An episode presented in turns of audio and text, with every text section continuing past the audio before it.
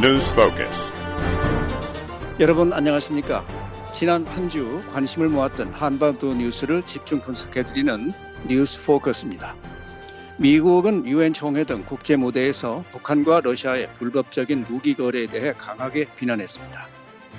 북한 정부의 선군 정책이 북한 내 인권 상황을 악화시키고 있다고 엘리자베스 살몬 UN 북한 인권 특별 보고관이 밝혔습니다. 이스라엘과 팔레스타인 무장정파 하마스 간 분쟁이 3주째로 접어든 가운데 휴전과 인도주의 상황 악화를 막기 위한 국제사회의 노력이 아무런 성과를 내지 못하고 있습니다. 오늘은 윤국한, 김영건 두 기자와 함께 자세한 소식 알아보도록 하겠습니다. 저는 노시창입니다. 두 분 안녕하십니까? 네, 안녕하십니까? 네. 자, 먼저 북한과 러시아의 무기 거래에 관련한 소식 살펴보겠습니다. 브루스 터너 미국 군축대사가 지난 25일 UN 총회 1위원회 회의에서 한 발언 잠깐 들어보겠습니다. Russia has opened a new destabilizing partnership by pursuing arms transfers from the DPRK. My government released publicly on October 13th. 터너 대사는 러시아가 북한으로부터 무기 이전을 추구함으로써 북한과의 파트너십에 불안정 요소를 새롭게 추가했다. 이렇게 지금 말을 하고 있습니다. 자, 북한과 러시아의 협력 관계가 새로운 불안정의 요인이라는 게 무슨 의미인지 설명이 좀 필요할 것 같은데요. 윤 기자가 먼저 좀 시작해 주시죠. 예, 터너 대사가 이 부분에 대해서 언급한 것은 영내 안정을 저해하고 글로벌 비확산 체제를 저해한다. 이렇게 북한과 러시아의 군사협력 확대에 대해서 지적을 하고 있습니다. 좀 더 설명을 드리자면요. 네. 이 영내 안정을 저해한다는 것은 이 미국을 중심으로 하는 서방국들은 러시아의 우크라이나 침공이 국제평화와 안보에 대한 불안정 요소이고 특히 우크라이나와 유럽의 안정에 큰 위협이다 이렇게 지적을 해왔는데요. 이런 상황에서 북한이 러시아에 대해서 우크라이나 전쟁에 사용할 수 있는 무기를 공급하는 것은 더더욱 그 불안정 요인을 높일 것이라는 지적이고요.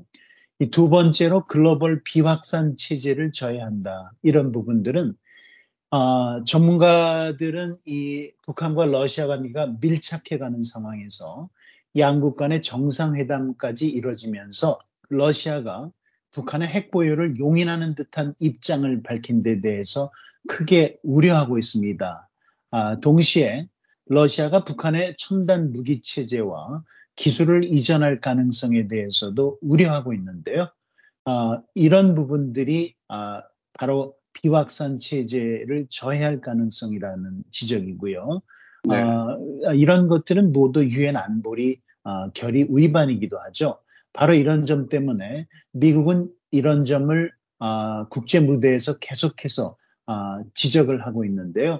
앞서서 이달 초에 열린 유엔 총회 제1위원회에서도 미국은 젠킨스 국무부 군비 통제 국제안보 담당 차관이 같은 얘기를 했습니다. 그러니까 이 북한의 핵과 미사일 실험 진전이 비확산 체제뿐 아니라 국제 평화와 안보에 점점 더 위협을 가중시키고 있다. 이렇게 말하면서 러시아와 북한의 무기 거래 활동은 이런 위협을 더욱 가중시키고 또 비확산 체제를 훼손할 뿐이다. 이렇게 강조를 했습니다.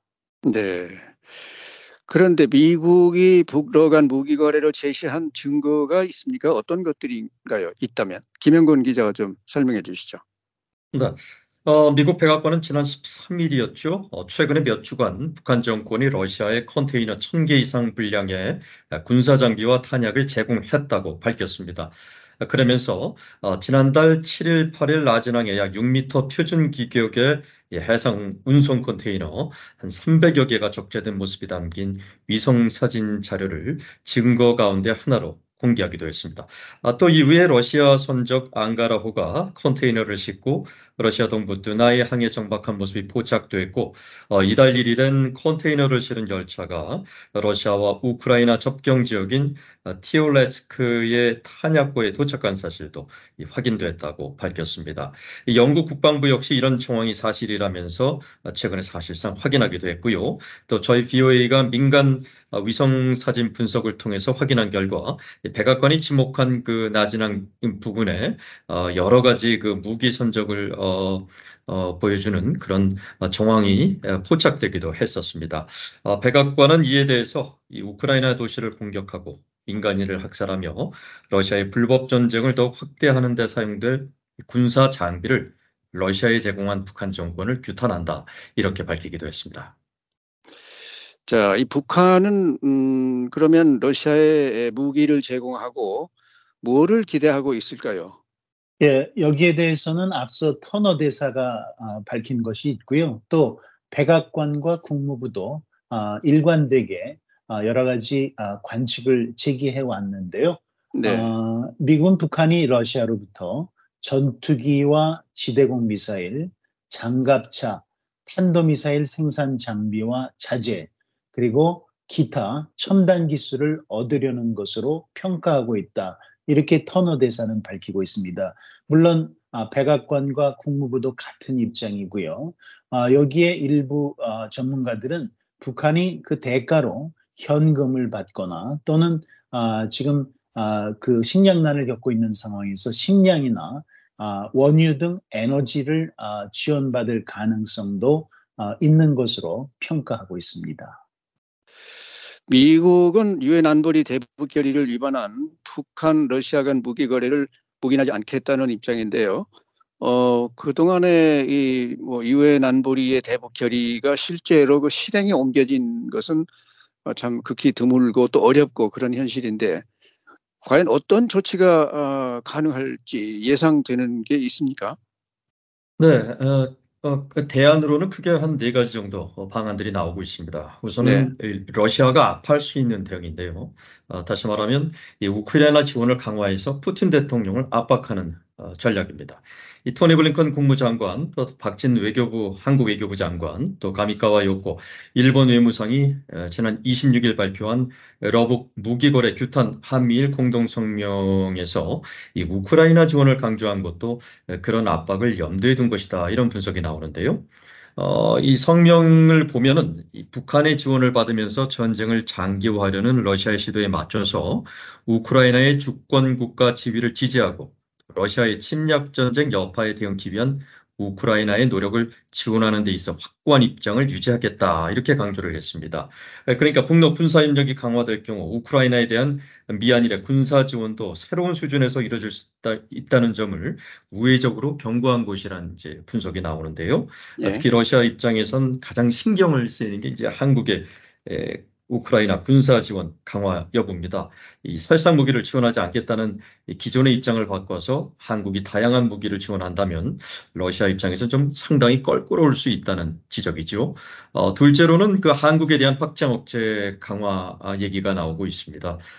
특히 뭐 핵폭격기, 대륙간 탄도 미사일, 핵 잠수함 등 미국의 3대 핵 전력을 미국이 더 강화하면서 한반도에 이런 무기들을 더 자주 보내서 이 무역 시위를 하는 방안이고요. 셋째로는 중국과의 외교 강화입니다. 뭐 영내 불안정을 중국은 항상 이제 우려하고 있기 때문에 이 북러 관계가 이렇게 더 강화되고 또 북한이 무기, 전략 무기들을 이렇게 강화하면 영내 불안정이 고조될 수 있다는 그런 신호를 미국이 계속해서 중국에 보내야 한다, 뭐 이런 입장이고요. 뭐 왕이 외교부장이 워싱턴을 방문한 것도 그런 이유 때문이라는 지적도 있습니다. 끝으로는 제재를 강화해야 된다는 얘기인데요. 북한의 주요자금 원천을 건드려서 김정은이 전략적 우선순위를 따져보도록 만들어야 한다, 이런 견해들도 같이 나오고 있습니다. 네, 북한이 이달 중 앞서서 2차례 발사에 실패한 군사정찰 위성을 다시 쏘아올릴 것이라고 공언을 했는데요. 발사와 관련한 움직임이 포착된 게 있는지요? 그리고 러시아가 군사정찰 위성 관련 기술을 제공할 가능성은 어느 정도입니까? 예, 그 앞서 말씀하신 발사와 관련한 움직임이 포착된 게 있는가, 이 부분에 대해서는 한국 정부 당국자가 특별한 동향이 아직 없는 것으로 그렇게 설명을 하고 있습니다. 네. 북한은 그동안 두 차례 그 군사정찰 위성을 서해 그 위성 발사장에서 하지 않았습니까? 네. 그런데 이 장소에서 통상적으로 우리가 볼 수 있는 사전 징후가 없다는 것이 이 한국 정부 당국자의 설명이고요. 이 통상적인 사전 징후라고 하는 것은 그 가령 그 현장에서 인원이 증가한다든지 연료 주입 상황이 포착된다든지 아니면은 북한이 국제 해사기구의 그 발사에 대해서 사전에 통보한다든지 이런 것을 말하는 것이고요. 그 다음에 이제 그 발사 관련해서 러시아가 정찰 위성 관련 기술을 제공할 가능성에 대해서는 네. 상당히 개연성이 큰 것으로 전문가들은 보고 있습니다. 왜냐하면 네. 최근에 블라디미르 푸틴 러시아 대통령과 김정은 북한 국무위원장의 그 정상회담에서도 이 부분에 대한 언급이 있었습니다. 푸틴 대통령이 북한에 관련 기술을 지원할 가능성을 언급을 한 바가 있고요. 일각에서는 북한이 러시아의 관련 기술을 말하자면 토대로 그동안에 두 차례 발사에서 드러났던 문제점을 완전히 개선한 뒤에 군사정찰 위성을 발사하려 하는 게 아니냐. 그렇기 때문에 좀 예정보다 발사가 늦어지고 있는 게 아니냐. 이런 관측도 제기하고 있는데요. 또 다른 전문가들은 북한이 사실 그동안에 대륙간 탄도미사일 ICBM 시험 발사에서는 여러 번 성공을 했고 그런 만큼 그 능력과 경험을 축적하고 있지 않습니까? 네. 그렇기 때문에 사실 비슷한 그 기술력이 요구되는 군사정찰 위성도 정치적인 결단만 있다면은 곧바로 발사할 수 있다. 그렇기 때문에 10월 중에 발사될 가능성도 전혀 배제할 수 있는 건 아니다. 이렇게 설명하는 전문가들도 있습니다. 네. 자, 위성에서 살펴본 것들 또 여러 가지 정황 이런 것으로 무기 거래가 실제로 이루어지고 있다 이런 설들이 많이 나오는데 그래도 북한과 러시아는 여전히 그런 의혹을 부인하고 있는 건 아닙니까? 네, 그렇습니다. 모두 혐의를 부인하고 있는데요. 드미트리 페스코프 러시아 크렘린궁 대변인은 지난 26일 북러 무기 거래와 관련한 질문에 그런 보도는 오래전부터 있어서 논평할 의미가 없다. 또 원칙적으로 모두 근거 없고 구체적인 내용도 없다. 이렇게 계속 주장했습니다. 북한 정권도 같은 입장인데요. 김인철 유엔 주재 북한 대표부 서기관은 지난 16일 유엔 총회 제1위원회 회의에서 우리는 조선민주주의인민공화국과 러시아의 무기거래 의혹에 대한 미국의 주장을 단호히 거부한다고 말했습니다. 그러면서 이는 존엄 높은 유엔 회원국인 북한의 이미지를 훼손하려는 정치적 동기에 의한 허위 정보 캠페인이다. 이런 주장을 반복했습니다. 네, 조금 다른 얘기인데요. 북한이 최근 40일 넘게 탄도미사일 발사 등 군사적 도발을 하지 않고 있습니다. 특별한 이유가 있을까요? 예, 말씀하신 대로 북한이 이제 지난달 13일에 러시아와의 정상회담 개최를 앞두고 단거리 탄도미사일 2발을 발사한 적이 있는데요. 네. 그 이후에 이 도발을 하고 있지 않으니까 거의 지금 50일 가까이 아무런 군사적인 도발이 이루어지지 않고 있는 것인데요. 사실 말씀하신 대로 이전과는 다릅니다. 이 미국의 전략 자산이 한반도에 전개되고 그럴 때면은 북한은 여기에 대해서 강력하게 말하자면 비난하면서 여러 가지 이제 탄도미사일 시험 발사를 한다든지 이런 형식으로 그 대응을 해 왔었는데 이번에 말씀하신 대로 50일 가까이 이제 아무런 군사적 움직임이 없는 것인데요. 여기에 대해서는 전문가들이 몇 가지 이유를 제기를 하고 있습니다.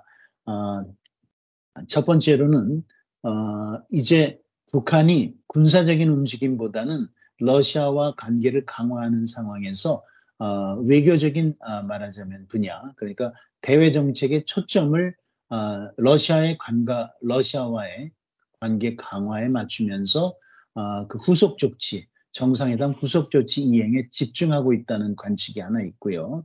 또 하나는 최근에 이제 이스라엘과 팔레스타인 무장 정파 하마스 간의 전쟁이 터지지 않았습니까? 예. 이런 상황에서 이제 아랍권을 중심으로 해서 반미 그리고 반 이스라엘 여론이 이제 높아가고 있는데요. 이런 상황에서 이제 외교전에 한층 힘을 쏟으면서 외교적인 고립에서 벗어나고 있다는 그런 평가가 있고요. 또 하나는 그 북한이 핵 위협을 고도화하는 데 맞서서 미국과 한국도 여기에 강하게 대응책을 제기하고 있지 않습니까?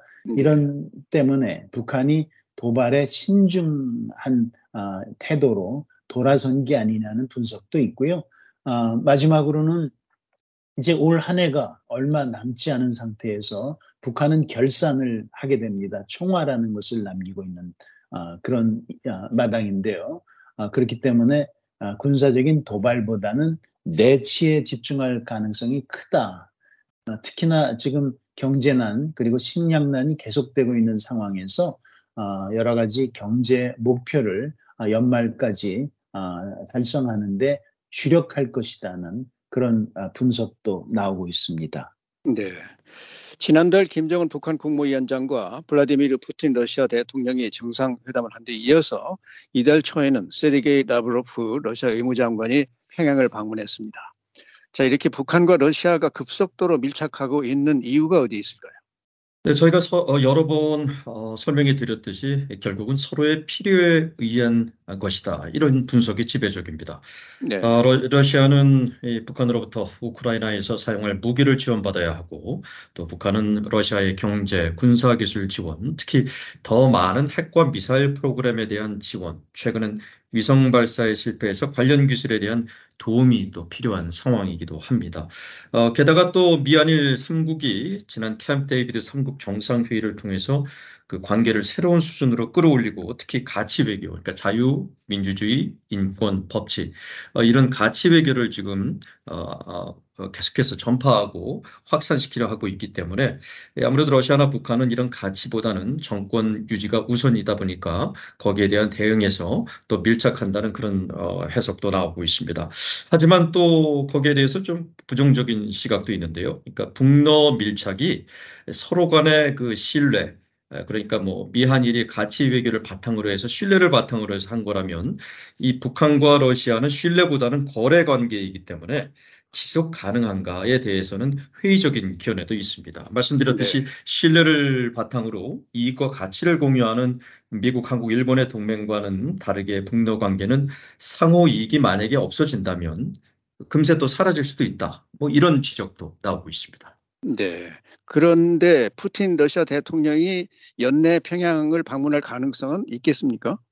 예, 전문가들은 가능성이 크다라고 이렇게 보고 있습니다. 네. 무엇보다도 최근에 그 북러 간의 밀착은 서로의 긴급한 필요에 의해서 빠르게 진행되고 있고요. 게다가 이 우크라이나 전쟁이 지속되는 상황에서는 북한과 러시아 간의 무기 거래 필요성이 앞으로도 계속 존재할 것이라는 그런 점을 지적하고 있는 것이고요. 또 그 세르게이 라브로프 러시아 외무장관이 이달 초에 평양을 방문하지 않았습니까? 네. 이달 초에 방문한 상황이면은 그 푸틴 대통령의 평양 방문도 멀지 않은 것을 의미하는 게 아니냐. 그렇기 때문에 연내 성사 가능성이 충분히 있다. 이렇게 전문가들은 평가하고 있는 겁니다. 네.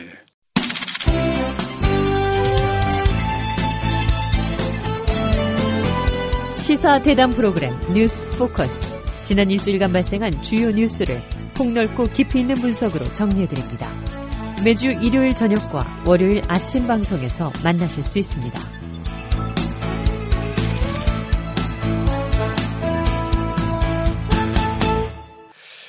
자, 이번에는 북한 인권 관련 소식 알아보겠습니다. 유엔 총회 제3위원회가 지난 23일 북한 인권 관련 상호 대화를 가졌습니다. 이 자리에 나온 엘리자베스 살몬 유엔 북한 인권 특별보고관의 발언 잠깐 들어보겠습니다.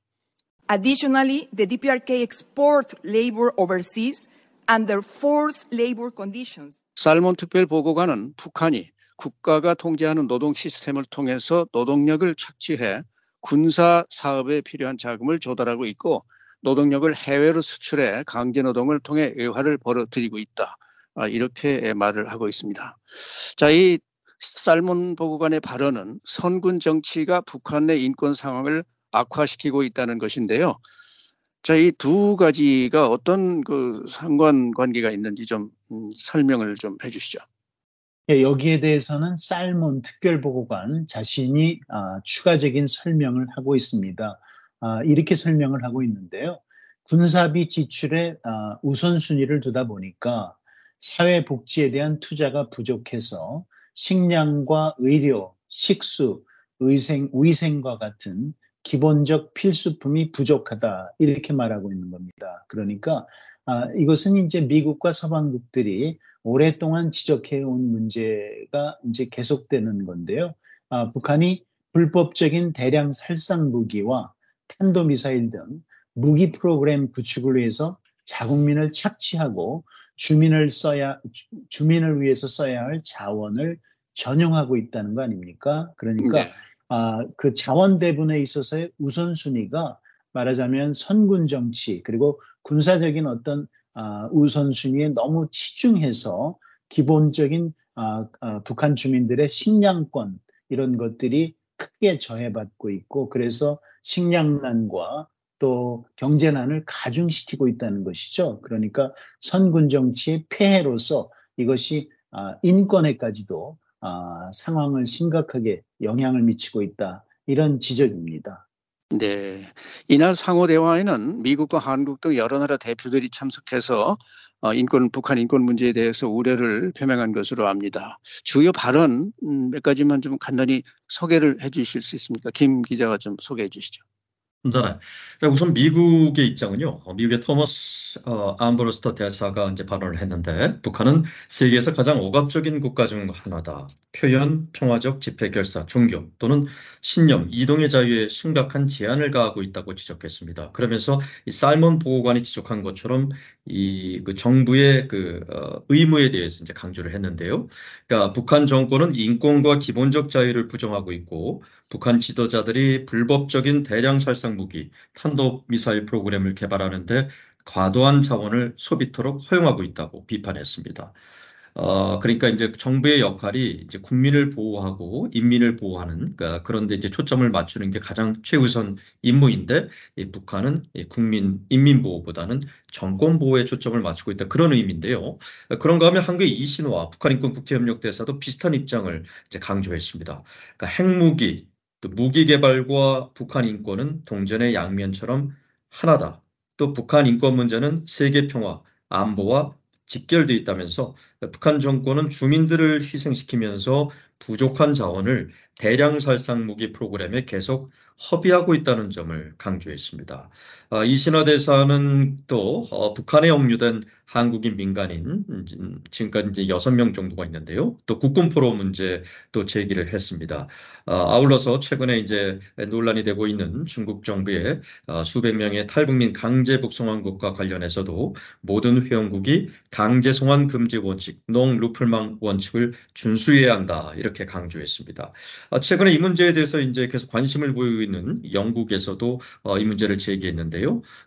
영국 측 대표는 또 북한의 인권 침해는 여전히 광범위하고 조직적이며 가해자들은 책임을 지지 않고 있다 이렇게 지적을 했습니다. 그러니까 북한의 인권 침해에 대한 책임을 묻기 위해서 국제 파트너들과 협력할 것을 우리는 약속한다 이렇게 말하기도 했습니다. 네. 북한 인권 문제와 관련해서는 중국 정부의 자국 내 탈북민 강제 북송이 주요 현안으로 떠오르고 있습니다. 최근에는 대규모 강제 북송 사례가 확인되기도 했는데요. 추가적인 강제 북송 움직임도 있다고 하지 않습니까? 예, 그런 그 언론 보도가 좀 나오고 있지만 공식적으로 확인된 건 아닙니다. 네. 물론 앞서서 이달 초였죠.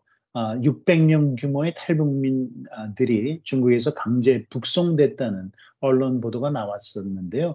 이것도 사실관계를 정확하게 확인하지 못한 후에 한국 정부가 사실관계를 확인하지 않았습니까? 이 중국 정부가 이 부분에 대해서는 가타부타 사실관계를 확인하지 않기 때문에 이것이 이제 정확한 사실관계를 파악하기는 쉽지 않습니다. 그렇지만 한국 정부도 이런 추가적인 강제 북송 움직임에 대해서 상당히 우려를 하고 있고요. 한국의 박진 외교부 장관은 그 중국 정부의 외교 채널을 통해서 지속적으로 이 문제를 제기를 하고 있다, 이렇게 얘기를 하고 있습니다. 또 앞서서 그 왕이 중국 외교부장에게도 탈북민 강제 북송에 반대 입장을 전달했다, 이렇게 밝히고 있는데요. 하지만 여기에 대해서 중국 정부는 아무런 말하자면 입장을 밝히지 않았다고 박진 장관은 설명하고 있습니다. 네, 여러 곳에서 강제 북송을 하면 안 된다는 그런 요구들이 있는데도 불구하고 계속 이렇게 북송을 하고 있는 중국 정부의 입장은 어떤 입장입니까? 네, 탈북민은 난민이 아니라 경제적 이유로 국경을 불법적으로 넘어온 불법 체류자다, 이런 입장을 계속 고수하고 있습니다. 앞서 우리가 설명드렸던 그 유엔 총회 제3위원회, 인권을 다루는 제3위원회 회의에서도 중국 대표는 이런 입장을 계속 강조했습니다. 불법 입국자는 난민이 아니며 그들은 중국법을 위반하고 중국의 출입국 관리를 방해하고 있다는 기존의 주장을 되풀이한 거죠. 그러면서 중국은 국내법, 국제법, 또 인도주의 원칙에 따라 이 문제를 계속 처리할 것이다라는 기존의 입장을 반복했습니다. 예, 하지만 여기에는 좀 어폐가 많다는 지적인데요. 예. 왜냐하면은 이 국제 규범 위반이라는 게 이제 유엔과 국제인권단체, 법률 전문가들의 공통적인 의견입니다. 거기에는 이제 농르풀망이라는 강제 송환 금지 원칙이 있는데요. 중국은 잘 알려졌다시피 유엔 난민 협약, 또 의정서, 고문 방지 협약 비중국입니다. 근데 여기 이런 국제 규범들은요, 다른 이유로, 비록 다른 이유로 국경을 넘었더라도 만약에 이제 송환을 했을 경우 그 나라에서 박해 위험이 있다면 절대 돌려보내서는 안 된다, 이런 조항이 이제 이런 국제 규범들에 명시되어 있습니다. 예. 우리가 알다시피 송환된 탈북민들이 북한에서 고문과 투옥, 강제노동 등 매우 심각한 인권 침해를 받는다는 것은 이미 유엔 북한인권조사위원회 최종 보고서라든가 또 유엔 인권이사회와 총회가 해마다 채택하는 북한 인권결의안에도 자세히 명시되어 있습니다. 예. 특히 최근에 그 북한 당국이 처벌을 더 강화했다는 지적들이 나오고 있는데요. 저희가 지난주에 보도해드렸듯이 17살 청소년도 한국행을 기도했다는 이유 등으로 14호 개천관리소, 그러니까 정치범 수용소에 보낸 사례도 있습니다. 그런데도 중국은 이런 입장을 무시하고 탈북민들을 계속 북송하면서 인도주의 원칙에 따른 것이다 라는 주장을 펴고 있다는 게 국제인권단체들의 지적입니다. 네. 자, 지난주에 북한 주민 4명이 목선을 타고 한반도 동해 북방 한계선을 넘어서 한국에 입국한 사건이 있었는데요. 요즘 들어서 이 한국에 입국하는 사례가 좀 늘어나고 있는 추세입니까? 예, 한국 통일부의 그 집계를 보면 그런 추세가 좀 나타나고 있습니다. 2023년 올해 3분기에 한국 내에 입국한 탈북자 수가 139명이라고 하는데요. 이것은 지난해 3분기에 42명, 42명이었던 것과 비교하면 3배 이상 증가합니다.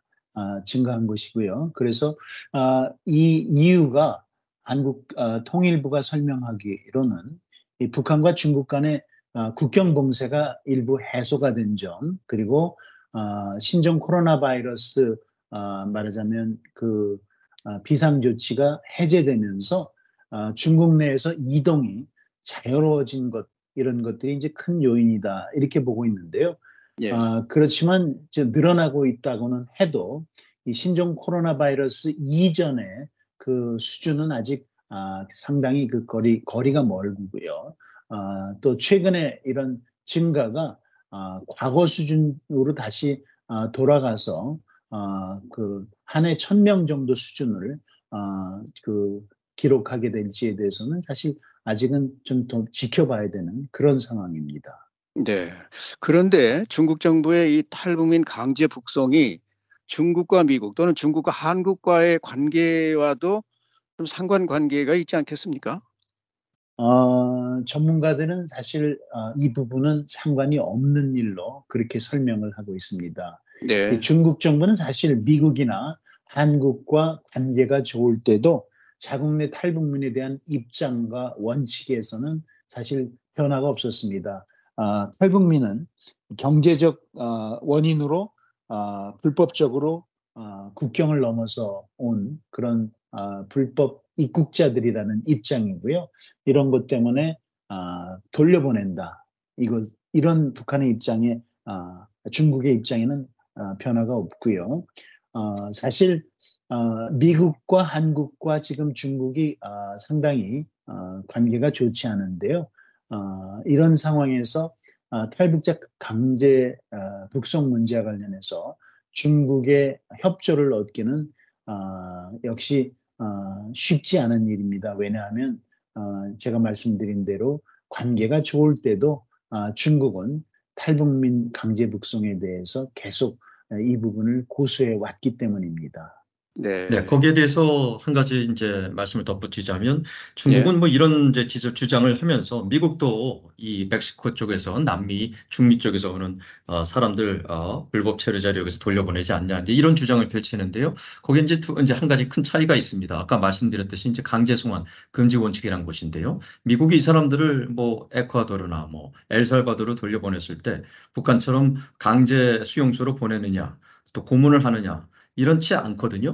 하지만 이제 북한은 이제 유엔이 여러 보고서들을 통해서 북송될 경우 이 북한 탈북 주민들이 처하는 여러 가지 어려움들, 또 반인도적 범죄에 대해서 명시하고 있기 때문에 그런 큰 차이가 있다는 걸 이제 중국이 간과한다는 거죠. 또 한 가지를 말씀드리면 이제 탈북민들이 한국에 증가하는 이제 사례에 대해서 질문하셨는데요. 이제 말씀하신 대로 북한 주민 4명이 지난 24일에 작은 목선을 타고 동해 북방 한계선을 넘어서 속초 앞바다까지 내려와 망명을 신청했습니다. 그러니까 북한 주민이 동해상에서 귀순을 시도한 건 2019년 이후 4년 만입니다. 또 5월에는 지난 5월이었죠. 아이를 포함해서 일가족 9명이 그 서해를 통해 한국에 망명하기도 했었는데요. 이제 흥미로운 거는 이제 한국 김영호 통일부 장관이 27일 이제 이에 대해서 언급을 하면서 2019년에 의사에 반해 북송이 있었지만 현 정부, 윤석열 정부에선 탈북민 전원 수용 원칙을 밝히고 있다면서 그런 입장이 북한 주민들에게도 알려지고 받아들여지고 있다고 생각한다고 말했습니다. 여기에서는 좀 정확한 좀 확인이 필요할 것 같습니다. 한국의 진보 정부, 보수 정부에서 과연 얼마나 많은 사람들이 귀순해 왔는가는 이제 나중에 좀 통계를 살펴봐야 되겠고요. 하지만 이제 인권 단체들은요, 그 북한 정부가 아닌 주민들에 대한 한국 정부의 정책을 북한 주민들도 관심 있게 보고 있음을 보여주는 것이라는 이런 지적을 했습니다. 그러니까 현 정부 들어서 이렇게 귀순하는 늘고 있는 추세에 대해서요. 특히 탈북민을 어떻게 대우하고 바라보는지를 북한 주민들도 잘 지켜보고 있기 때문에 앞으로 진보가 됐든 보수가 됐든 한국 정부가 북한 주민들을 대상으로 어떤 정책, 어떤 입장을 갖고 있는지를 대북 정보 유입을 통해서 좀 더 지속적으로 전해야 한다는 그런 지적들도 나오고 있습니다. 네. 지금 여러분께서는 뉴스 포커스를 듣고 계십니다. 이 프로그램을 다시 듣기 원하시는 분은 www.voakorea.com을 접속하시면 됩니다.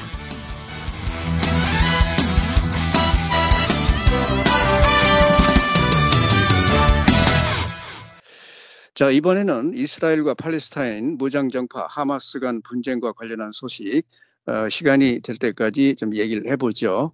양측의 분쟁이 3주째 계속되고 있는 상황입니다.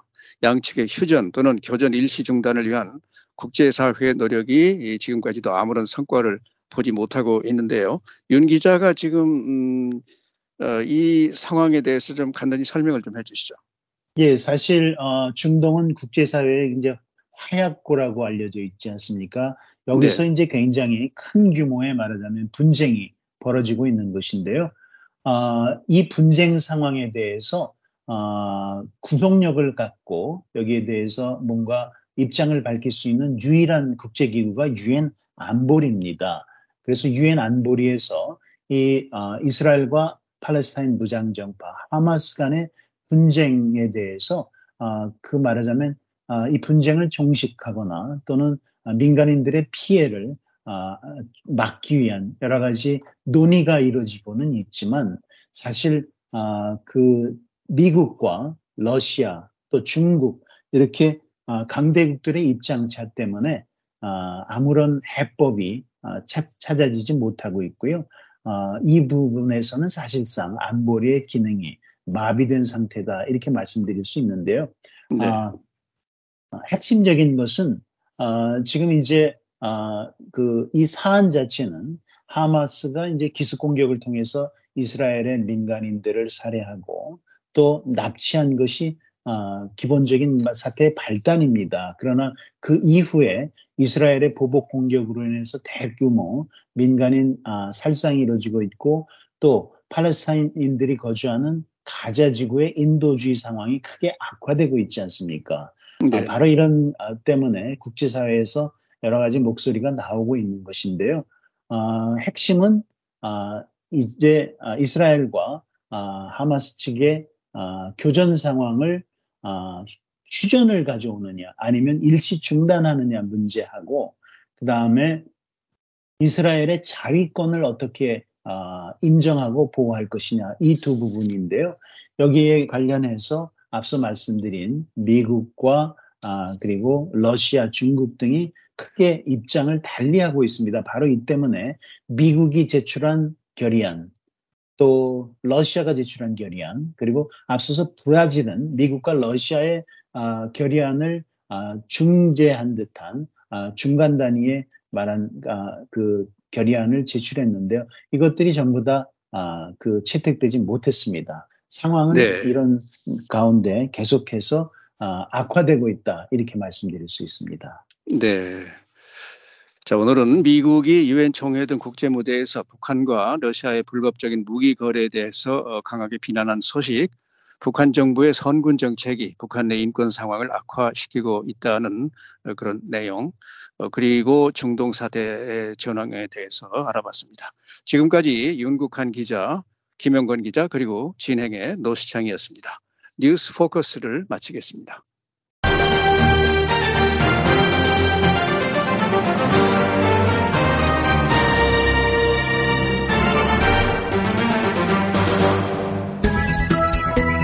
VOA 방송입니다.